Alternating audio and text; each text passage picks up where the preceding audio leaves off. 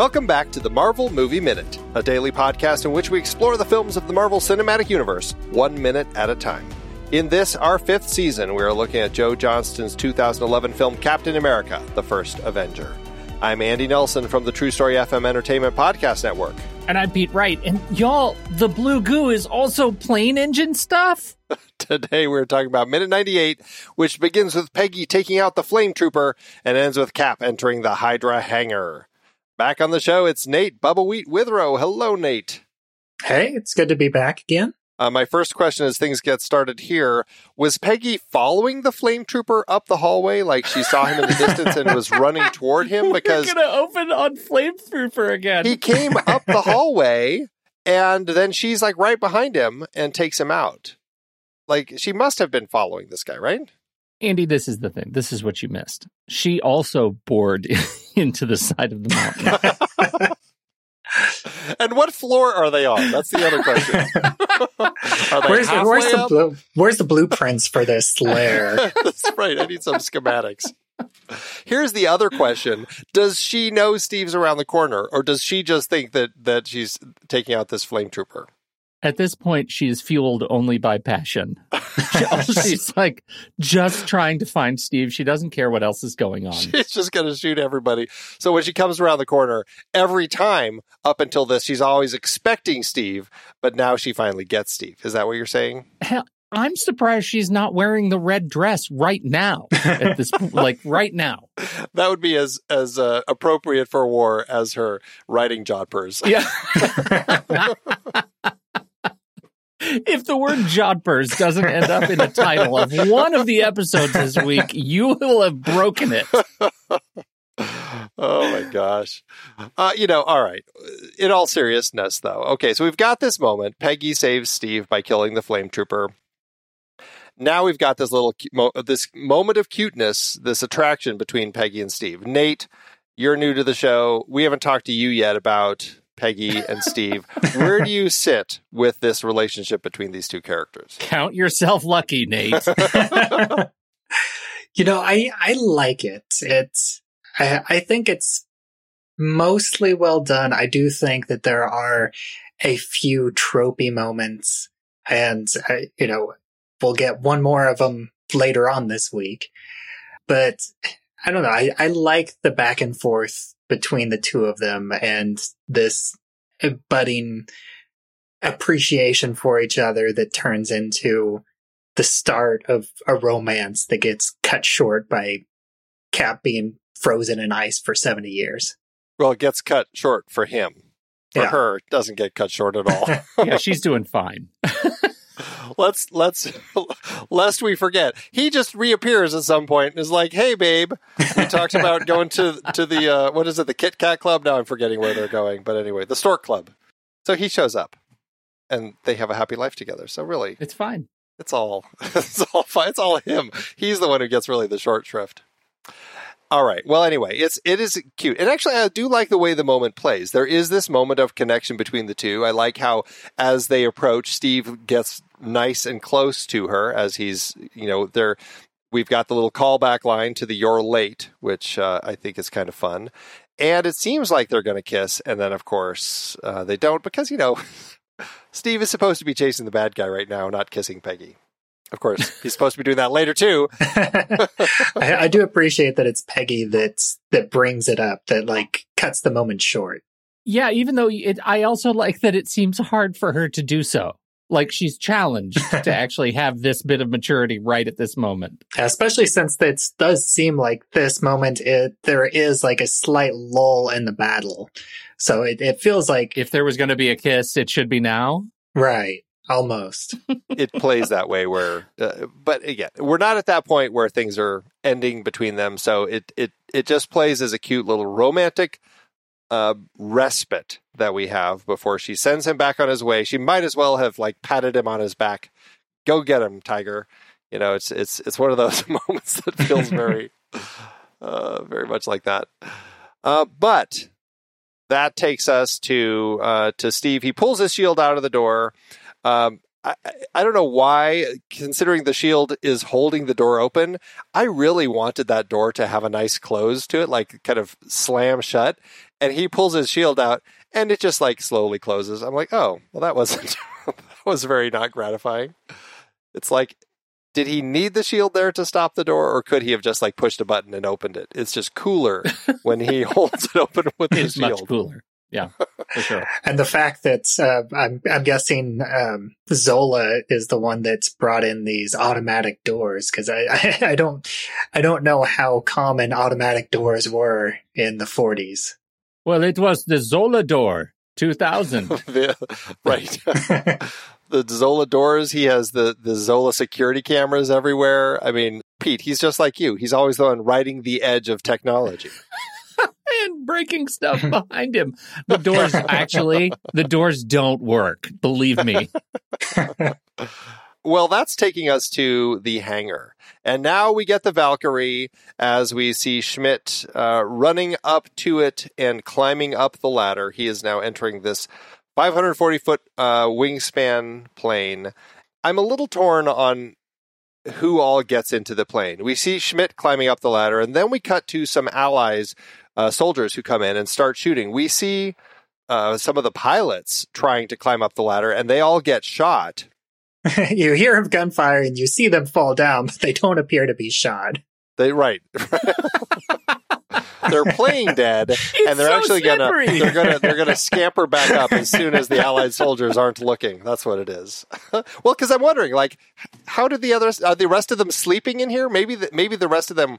It's like a firehouse, right, where all of the firemen live there, and so this is how I, I think it is. The pilots live in the Valkyrie, and these ones were the ones who were just on leave, and they're coming back from their break, and of course the Allies attacked. Well, I don't even know if it's that. It, they might have just been like Schmidt's guys. Like they might have been Schmidt's team that's always with Schmidt. Like they just follow him around wherever he goes. And there are also guys who are in the, I mean, again, 540 feet. There are rooms there for bunks in this thing. You have to believe that somebody's on this ship and it's Schmidt's team that didn't get on it. Just make sure when you're under the Valkyrie, you're not standing under the latrine hatch. For sure. For sure. But I, does that need to be said? Please don't stand under potentially opening toilets. Also, don't eat anything bigger than your head. Like, there are a lot of tips we can give. All right. Anyway, now we're getting into this airplane, which is ridiculously large. And the Tesseract is here. And I can't help but wondering, is this like Schmidt leaving the keys in the car? Like to have the the Tesseract just sitting here in the ignition? Does- yes. Yes. This is problematic. I have two problems with this. Number one is that, yes, somebody has already put the Tesseract in and anybody could take the plane. And two, what Schmidt proves to us in this scene is that this giant plane that has lots of chairs that look very important really only takes one guy to pilot. And it, like really they could have made off with this giant thing like some renegade they're all evildoers none of them are above like taking this plane for a joyride I think it also has to do with Schmidt's mentality. He knows that there's a good chance that he's going to lose. And so he has this escape plan ready. But then why didn't he go here first? Why did he go to the front door first? Sorry. I, s- I don't understand. I don't understand. he got lost because he, he's new to this base. He's like, oh, th- this isn't where I park my car. Oh, you yeah. imagine him getting to the front door and seeing all the soldiers and just saying gadzooks i'd better take the plane and scamper back inside Oh, he he was going to his car first. That's that's why that's why Peggy has that's why they get to the car. the car isn't the car also in the, the car is also up here. Oh, that's the thing. Like the car is parked behind the plane. so funny I don't know. Okay. Well, Uh, so anyway. Schmidt's in the plane. Schmidt's in the plane. He turns the Tesseract key and gets gets it started.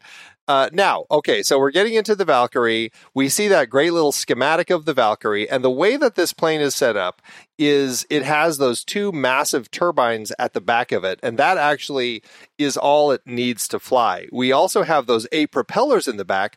Those are all of the Flieger Parasite. Uh, so those are basically the little uh, suicide planes uh, that the the pilots will hop into to fly and try to drop their bombs on the cities that we see later in the film, but they actually aren't needed to fly the plane, but they're just kind of a cool addition because they have their little propellers back there. They can help it and everything, but they aren't needed, which is kind of an interesting. Uh, it's an interesting design the way that they put that together. Oh, you, you did skip over what I think is a great shot. I think right before the display pops up is you have this shot where you have Schmidt framed inside of the the small uh, Hydra plane window, uh, just like you know he's framed very small and alone and trapped in this, and and I think that is a really brilliant shot for this point in the movie. I, would have to go back and look at the earlier minutes, but I feel like that also may be a callback to the very beginning of the film when they first discover this in the Arctic and the fact that we're kind of seeing it's I don't think it's an identical shot, but it's a similar shot where we're kind of seeing those shapes that we had seen when the the uh, the team was exploring it at the very beginning. And so I like that it is kind of feeling like as we start seeing shots like that, it feels like okay, there's a little bit of a callback coming on here. Um, all right, so yeah, so now uh, Red Skull starts the engines. We've got the little schematic of it, and then we see a shot of uh, you know, we can see the cameras come, come on. We see one is, uh, it looks like his rear view camera. You can see kind of behind us to what's going on. And then the other is a map. And we can see, okay, we've got a sense as to the, the scope of things. And then we have this really funky shot that I struggle with because it looks like we're supposed to be crossing the Atlantic over to the final shot of the map, which is it says Ziel, New York City, which is target. So we know that he's targeting New York City. But the way that it moves, it, it feels like we're coming, I guess we're coming across the Arctic Circle and Greenland and stuff as we come down past Hudson Bay. I don't know. It's a really funky map move. Because he's flying over the top of the pole. Well, I guess so. I mean, uh, yeah, I guess that would make the most sense from Austria you'd come over the top. Sure. Okay. Yeah, because in in terms of like flight paths, if you're trying to go the shortest distance, you're not going like straight across. You want to go in a curved line. So I I do think that going like curving towards the the Arctic Circle would be technically the shortest path. Probably. Yeah. Even though it doesn't look like the flight path curves, it, it looks like a straight line in the uh, display. Yeah. Right. Right when we're looking at the map of the plane or the, or the, schematic, there are also two units on the left and the right that aren't attached to the plane. Do we do we know what those are? I, I was curious about that myself. I, I thought that those might have represented like the the bomb pods. That's what I was thinking. But the, it only shows two of them, and we are shown at least three of them because we see Chicago, New York, and I forget what the third city is. It's strange, and I wasn't sure. I'm like, do those represent the two engines in the back? But then why aren't we just illuminating those on the back of the the plane schematic? And so it's it's strange. It's it, you know, I I guess it's just I don't know. It's a peculiar thing to have those two separate things illuminated there that they look like they're supposed to be bombs, but it just doesn't make a lot of sense. I'll have to pay attention to that, Pete, as we kind of continue. And once those the little uh, the Flieger parasites start taking off, we'll see what changes on this.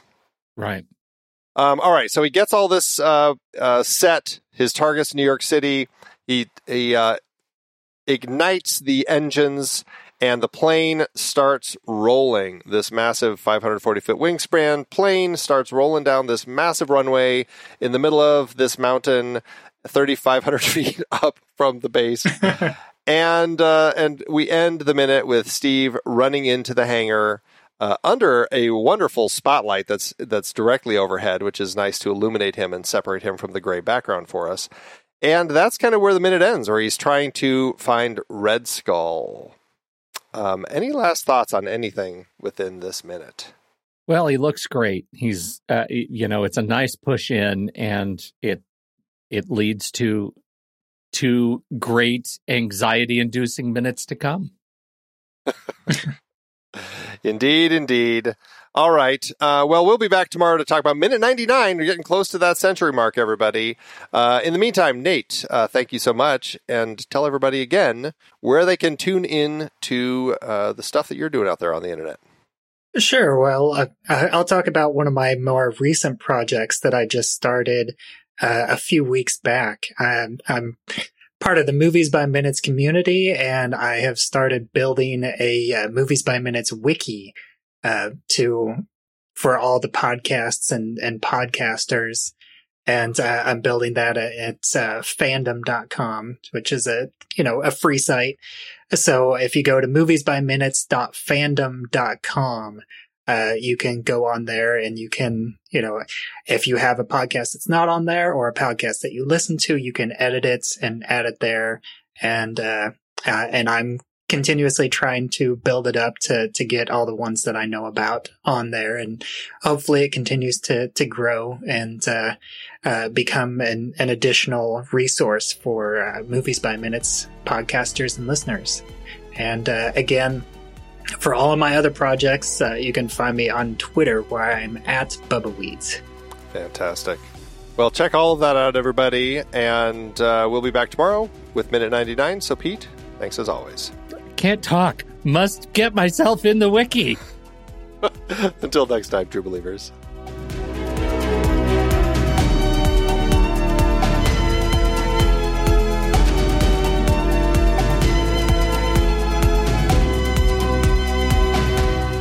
Marvel Movie Minute is a production of True Story FM. Engineering by Andy Nelson. This season's music is Spread the News by Anthony Vega, and this season's show art is by Winston Yabo. Find the show at truestory.fm, and if your podcast app allows ratings and reviews, consider doing that for this show.